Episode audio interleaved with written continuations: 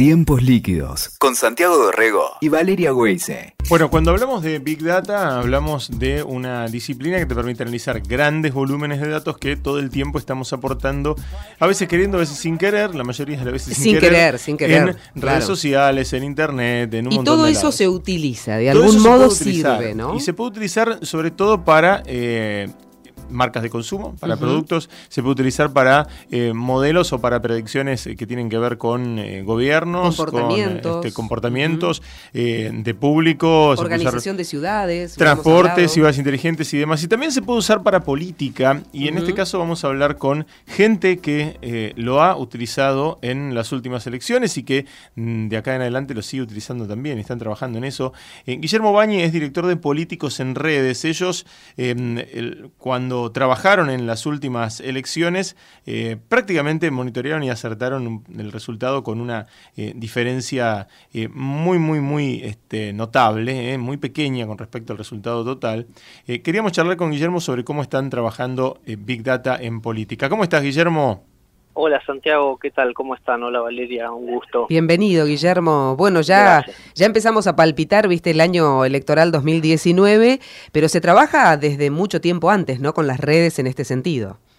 Sí, sí, con las redes eh, dejan grandes volúmenes de, de datos referidos a, a los políticos y, y tendencias, ¿no? Y bueno, y ahí hay, mucho para, para analizar en, en cuanto al comportamiento y al, sentimiento de lo que son las, las menciones, por ejemplo. El último trabajo de ustedes fue en las elecciones legislativas ¿no? del año pasado. Eh, eh, por lo menos es el, el último que yo tengo registro eh, y el, el resultado había sido en realmente muy bueno. O sea, ustedes tuvieron un, un promedio de error muy, muy chiquito con respecto a lo que terminó determinando este, el resultado ¿no? final. Eh, allí, eh, ¿cómo fue la metodología que usaron? ¿Qué, qué fue lo que procesaron? Bien, sí, ese, ese modelo predictivo que, que desarrollamos, que lo llamamos boca de redes, en, en un poco como analogía de lo que es el boca de urna, Sí. Eh, nosotros desde 2014 estamos trabajando vinculado a, a lo que son las menciones y el comportamiento de todos nosotros, o sea, en definitiva del electorado, Claro. en las redes sociales sobre los distintos referentes y, y siempre haciendo un paralelismo eh, llegábamos a, a resultados muy interesantes y el año pasado, como vos decías, en, en las legislativas de 2017 decidimos eh, hacer algo que, que pueda reflejarse en tiempo real, porque si no era como una publicación posterior donde Claro. nosotros decíamos a nosotros a través de las redes nos dio parecido, pero era incomprobable. Claro, con el diario del lunes de- Mm. todos somos Exacto. adivinos, ¿no? Exacto. Entonces, este, eh, aplicamos todo el, el expertise que, que habíamos logrado en este tiempo y desarrollamos eh, un modelo que se permitía seguir los resultados eh, de manera online. Y el, y el modelo predictivo, justamente lo, que hace la analítica predictiva, que es sobre lo que está basado este modelo, es analizar eh, datos de- del pasado, también del presente, pero fundamentalmente del pasado, para, para comprender lo que puede ser o predecir el futuro, ¿no? Sí. Entonces, eh, habíamos hecho, teníamos toda la data, esta Big Data que, que vos hacías referencia, que son millones de, de menciones a través de millones de, de usuarios, de, de Twitter y Facebook en este caso, Sí. eh, analizamos todo lo que había pasado en, en lo que era- eran las PASO y establecimos un modelo que con las variables seleccionadas que, nosotros vimos como de mayor influencia, hacía como una parametrización y entonces llegado al, al 22 de octubre, que eran las generales, nos tenía que decir en base a cómo había respondido durante el último mes, porque lo, lo- lo echamos a correr exactamente el día siguiente a las PASO, entonces en ese mes de transcurrido nosotros lo íbamos reflejando en tiempo real a través de la web y a través de nuestras redes íbamos publicando placas como eran los resultados parciales Sí. y bueno, eso fue lo que tuvo finalmente el, el 22 de octubre el resultado con un margen de error, como vos decías, de 1,2%, Mira. que fue muy bajo. Estuvimos este, realmente muy cerca en promedio y por debajo de, los errores o los márgenes de error de, algunas encuestadoras. Lo que vos tomás, Guillermo, son expresiones abiertas de la gente en cuentas abiertas, ¿no? Es lo que vos, lo que es visible, ¿no? Vos no estás acá trabajando con las eh, con las redes sociales eh, por, por dentro de las cuentas de la gente, sino simplemente lo que es lo que es, lo que es público, ¿no? Lo que se puede observar y a partir de ahí em, ¿qué es lo que evalúas? ¿Evalúas sobre, sobre toda la base de Argentina? ¿Evalúas sobre cada distrito? Bueno, eso que vos decís es, muy importante porque, por un lado, esto se puede hacer eh, convenciones eh, públicas y nosotros, la mayoría de nosotros, tenemos configuradas nuestras cuentas de manera privada.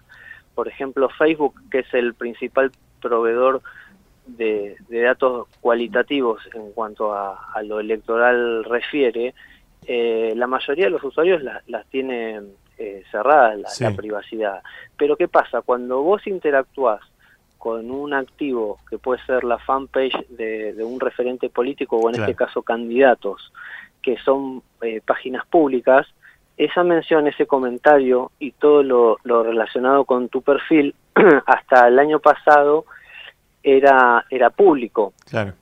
¿No es cierto? Entonces, eh, nosotros teníamos acceso a, todas las expresiones que los usuarios hacían sobre la, fanpage, en este caso, de vinculadas a Cambiemos y todos los activos digitales que de Cristina Kirchner.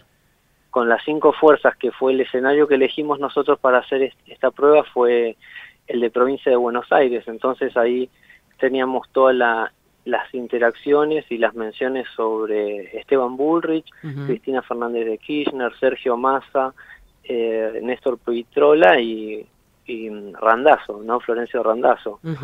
Así que mm, eh, de esa forma accedimos a millones de menciones de, millones de usuarios y fuimos clasificándolas eh, a través de un algoritmo que analiza el sentimiento, si esa mención es positiva, negativa, y también incluyendo algunas variables que para nosotros eran las más interesantes que tienen que ver con el comportamiento, porque muchos de nosotros no, no llega a ser un comentario, pero la mayoría de nosotros y sobre todo lo detectamos en la recta final, cuando falta una semana o diez días de las elecciones, le da un me gusta o, o alguna de estas interacciones o retweet a algo electoral o de cierre o un hashtag que, que está haciendo cierre de campaña y ahí es donde nos nutre eh, con información cualitativa para el objetivo. Ahora, Guillermo, eh, justo esta semana eh, que pasó se dio a conocer la intención de la Cámara Electoral de poner el ojo sobre algo que nos preocupa mucho, que son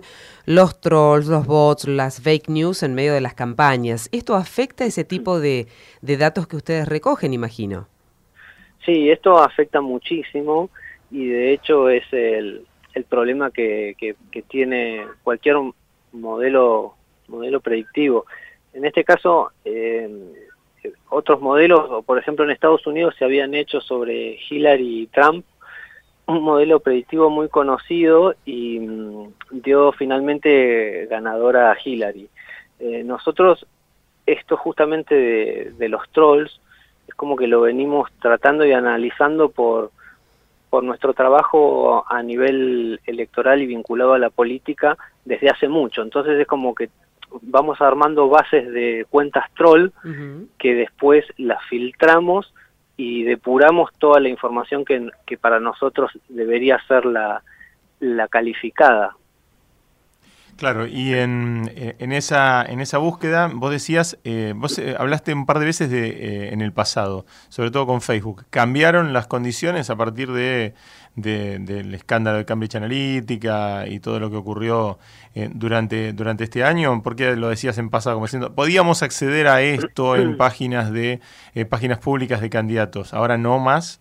Exactamente, Santiago. No es que no, no podamos a, acceder, podemos acceder a todo pero eh, Facebook tuvo que poner por el, escándalo de, Cambridge y sobre todo por el nuevo reglamento de, políticas de privacidad de datos impuesto por la Unión Europea, eh, tuvo que restringir algunos datos que eran cruciales. Por ejemplo, eh, nosotros accedíamos a, todos los nombres de los usuarios y el ID de identificación y con eso claramente era una información muy valiosa que podía armar un perfil sobre qué, qué orientación política podías podías tener vos, ¿no? Por poner un ejemplo. Mm. Eh, eso Facebook lo tuvo que, cortar y bueno, es una de las, las principales variables. Nosotros que, teníamos era una de las principales era esa, el, nombre del usuario.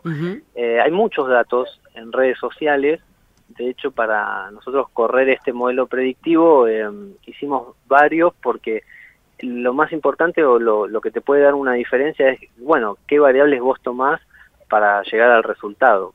Eso mm. no es con cualquier cosa, no es que vos podés interpretar un me gusta como, como algo trascendental. ¿no? Entonces, en ese análisis, eh, hoy por hoy, el mismo modelo va a tener que ser eh, rediseñado o readaptado, tendremos que evaluar en, para elecciones futuras cómo replantearlo, porque claramente esta restricción de datos afecta. Mm. Guillermo, eh, pero sos eh, optimista respecto de que se pueda controlar, parece hoy...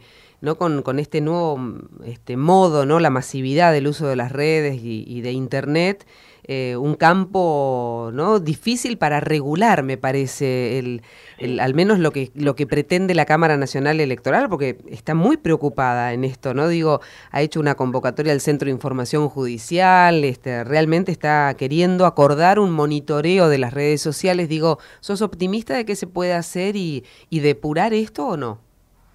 La verdad que hoy por hoy no, porque es luchar contra las, las condiciones que, que brindan las, las plataformas. Si hoy por hoy una plataforma como Twitter a mí me permite generar una cuenta en este mismo momento eh, sin identificación alguna con, con un DNI o, o, personal, simplemente poniendo un nombre fake, como se llama ese tipo de, de cuenta que no, no tiene identidad, y actuar y, nombrar y mencionar a, cualquiera y poner cualquier link eh, es muy difícil porque es como combatir con las mismas normas que están eh, que son legales digamos, ¿no? Que son válidas.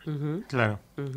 Eh, recordemos que la idea este, de la Cámara Nacional Electoral es hacer un registro de las cuentas de redes sociales, sitios de web oficiales de candidatos, de agrupaciones políticas, de las máximas autoridades partidarias, para que sean publicadas justamente en el portal del, organismo y la obligatoriedad para que los partidos este, adjunten también informes de campaña, material audiovisual, ¿no? Este, Lo que vayan a usar en, Internet y en, y en redes como para garantizar que todo eso no es fake news, por ejemplo. que es oficial o que no fue generado por otros grupos con mala intención.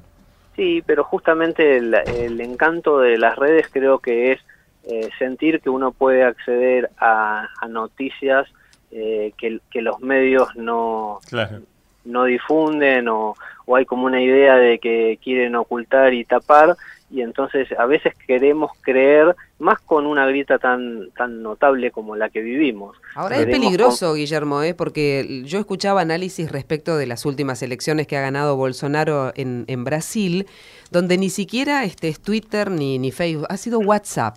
La utilización de WhatsApp y con informaciones absolutamente falsas. Te digo que los que trabajamos en medios y con generación de contenidos estamos alarmados con eso. Porque han sido realmente, este, el aluvión ha sido que la gente se cree lo que circula por WhatsApp y es peligroso. Sí, eso es lo, lo, lo, más impactante, ¿no? Que nosotros, a los que yo denomino somos eh, círculo rojo, por estar de alguna manera informado con lo que está pasando, con las campañas, las últimas tendencias y los movimientos de, cada partido y las noticias, eh, por ahí no nos afecta y creemos que todos, eso es algo que comparto con ustedes, ¿no? Creemos que todos estamos al tanto de todo. Claro, pero realmente, si uno sí, sí, de pronto te sorprendes con que hay gente que dice, pero ¿en serio te pensás que el hombre no llegó a la luna? Eh, digamos, hay, hay como cosas que... que este, pero es desalentador, digo, por eso te preguntaba si me da la sensación de que por más que la Cámara Nacional Electoral o quien quiera quiera controlar, eh, me, genera una un cierto vértigo y preocupación, te, soy sincera, ¿no? En la utilización. Sí. lo veo lejos, lo veo lejos por esto que decimos, la gente, mm, eh, la, mayoría de la gente eh, se informa, sobre todo en temas de políticos, eh, mm. cuando es necesario y, generalmente a raíz de, una elección y, se viene una recta final es, impresionante como, nosotros notamos los volúmenes de participación de usuarios únicos referidos a un tema recién en la última semana. Y por eso creo que también explica cómo fallan mucho este, las encuestas que necesitan hacer eh, hacer la investigación eh, procesarla, claro, procesarla y publicarla cuando todavía la gente quizás no, no decidió y sobre la recta final es donde nosotros, bueno, tratamos de, de, leer el comportamiento y la, afinidad que, puedan expresar. Además, Guillermo, también lo que pasa es que eh, lo que uno declara en una encuesta no es eh, muchas veces lo que uno lo que uno piensa, lo que uno siente, y vos por ahí eh, con, un análisis de las redes, un análisis más profundo de Big Data, de, este, de interés o de intención de algún comentario, en, podés llegar a dilucidar una intención este, un poco más real frente a este, una pregunta a una pregunta directa de una encuesta que a veces se, se elige no, no, no responder o se responde al revés, ¿no? Digamos, vos, vos analizás otra cosa. Sí, e, exactamente. Es como que está validado más por un comportamiento. Claro. Eh, hace poco estuvimos eh, analizando eh, cuál fue el comportamiento de la gente durante los, los cuatro paros nacionales que, se le realizó a este gobierno, ¿no? Y cómo reaccionaba la gente a través del yo no paro. Sí. Y, y uno lo ve a a través del tiempo, eh, con, Big Data, como vos decías, con el análisis de, toda la participación, porque Twitter te permite acceder, son todas cuentas libres que, se pueden escuchar y, analizar. En Twitter hay, en, Argentina hay 11 millones y medio de cuentas, no todas son, son válidas, pero igual es, es, bastante significativo. Y para lo que te estoy comentando, te decía, eh, se veía como la gente a, medida que pasaba el tiempo no, no participaba la misma cantidad de gente apoyando el yo no paro.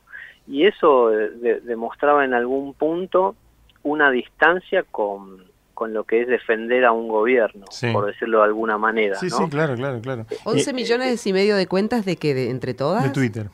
de Twitter en Argentina. Solo Twitter.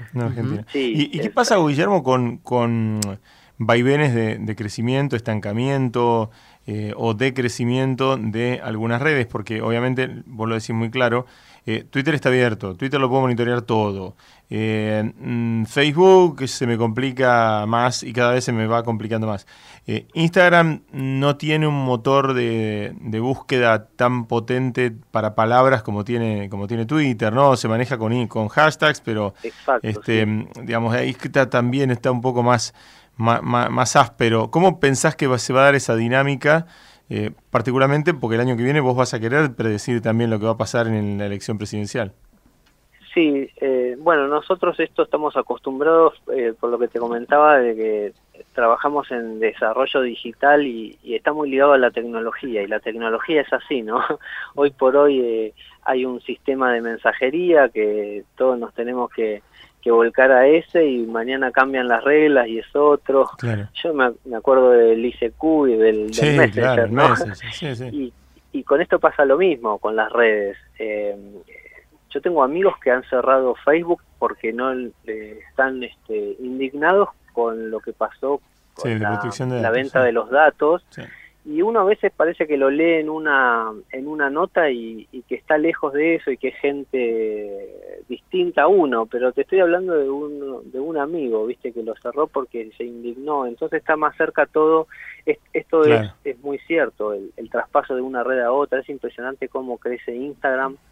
Instagram viene eh, generado con más metadatos que, que datos de los que nosotros podemos pues muy muy de imagen no entonces acceder a, datos de Instagram. Nosotros lo estamos ahora analizando y cada vez hay, hay más información y sobre todo de un segmento muy interesante que es el, el, de, el de los apolíticos pero que terminan participando, ¿no? sobre todo jóvenes que están eh, más interesados en pasarla bien en la vida que amargarse con lo que es la política, como puede parecer eh, Twitter, ¿no? Una red donde estamos todos amargados con lo que pasa de un lado y otro de la grieta.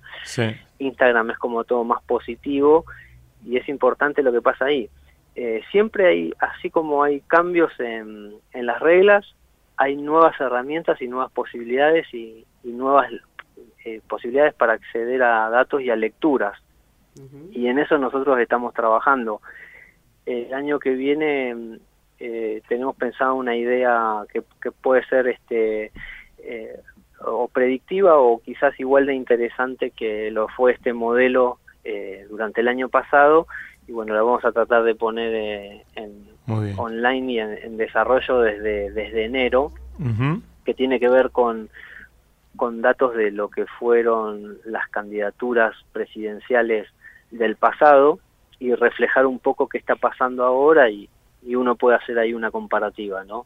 Claro, eh, y eso calculo que te va a dar, va, calculás que te va a dar este, otras otras pistas. Eh, yo digo, ¿qué va a pasar si, si la gente se sigue retrayendo de, de, Twitter, ¿no? Que es un poco el motor, del opinódromo este, político argentino, ¿no? Eso, bueno, Twitter es, es, crece. Hoy, hoy por hoy siempre está, está creciendo. Eh, pero y, y, en la y la política es algo que, que crece también cada vez más más usuarios está más en, en los medios los los los políticos son vistos casi como rockstars, ¿no? Sí. Es cierto. Y, cada movimiento de, cada uno de ellos es como, como de rockstar y, le interesa a mucha gente. Eso se, se está notando. Eh, no, la diferencia está claro en, en por suerte, en, en las restricciones que se hicieron a, a la privacidad de los datos. Y ahí, bueno, es un claro ejemplo de, de cómo subestimó eh, Facebook el valor de la información el poder de la información y que con los datos en realidad no es cuestión de, de qué datos están expuestos, sino de la intención del, del que los puede obtener ¿no? y manipular. Eh, porque si, si comparamos eh, Cambridge, en vez de hacer un modelo predictivo, lo que hizo fue accionar hacia, hacia un partido político directamente para que gane las elecciones, a mm. través de, de, la manipulación de los datos de, los usuarios de redes sociales, ¿no? y eso es este es muy peligroso, muy interesante y, y bueno, veremos cómo evoluciona este, esta problemática. Tal cual. Em, Guillermo, un placer charlar con vos y vamos a estar atentos a lo que pase el año que viene, ¿no? Con todo esto y con las herramientas que ustedes puedan desarrollar alrededor de, de las elecciones que se vienen. ¿Cómo lo seguimos, Guillermo, a, ustedes como para, para estar al tanto, ¿no? Minuto a minuto, siguiéndolos también en redes. Bueno, nosotros tenemos principalmente, estamos en, en Facebook, en, en, Instagram y en Twitter con distintas características. En Twitter tenemos este, publicaciones de, de datos coyunturales y, y de tendencias, de, de, impacto de cuántos usuarios quizás acompañaron eh, un hashtag o cuántas menciones positivas hubo sobre un candidato a través, o la reunión, por ejemplo, lo último que, analizamos fue esa reunión del, del Partido Justicialista Moderado, que lo llamaron en los medios, Y, bueno, analizamos cómo había sido el sentimiento y demás, entonces estamos con ese tipo de información. En Instagram tenemos algo más, más visual, eh, con, con algo más rápido de, de, lo que está pasando y, y sin tanto peso de, de dato y de cálculo. y, en Facebook estamos preparando algo eh, para lo que va a ser eh, este, este proyecto de, eh, de año que viene rumbo a las elecciones 2019. ¿Y siempre los encontramos en Políticos en Red? ¿En redes? Políticos en redes, sí, nos pueden buscar como Políticos en redes y en Twitter somos Boca de Redes, por esta analogía con el Boca de Urna así que ahí nos pueden seguir y, estar al tanto de, cómo impacta cada movimiento de los principales referentes políticos en, el electorado. Genial. Buenísimo, Guillermo, te agradecemos mucho por, por este contacto. ¿eh? Guillermo Bañi, director de Políticos en Redes, gracias. Muchas gracias a ustedes. ¿eh? Fuerte abrazo. Escuchaste Tiempos Líquidos con Santiago Dorrego y Valeria Weise. WeToker. Sumamos las partes.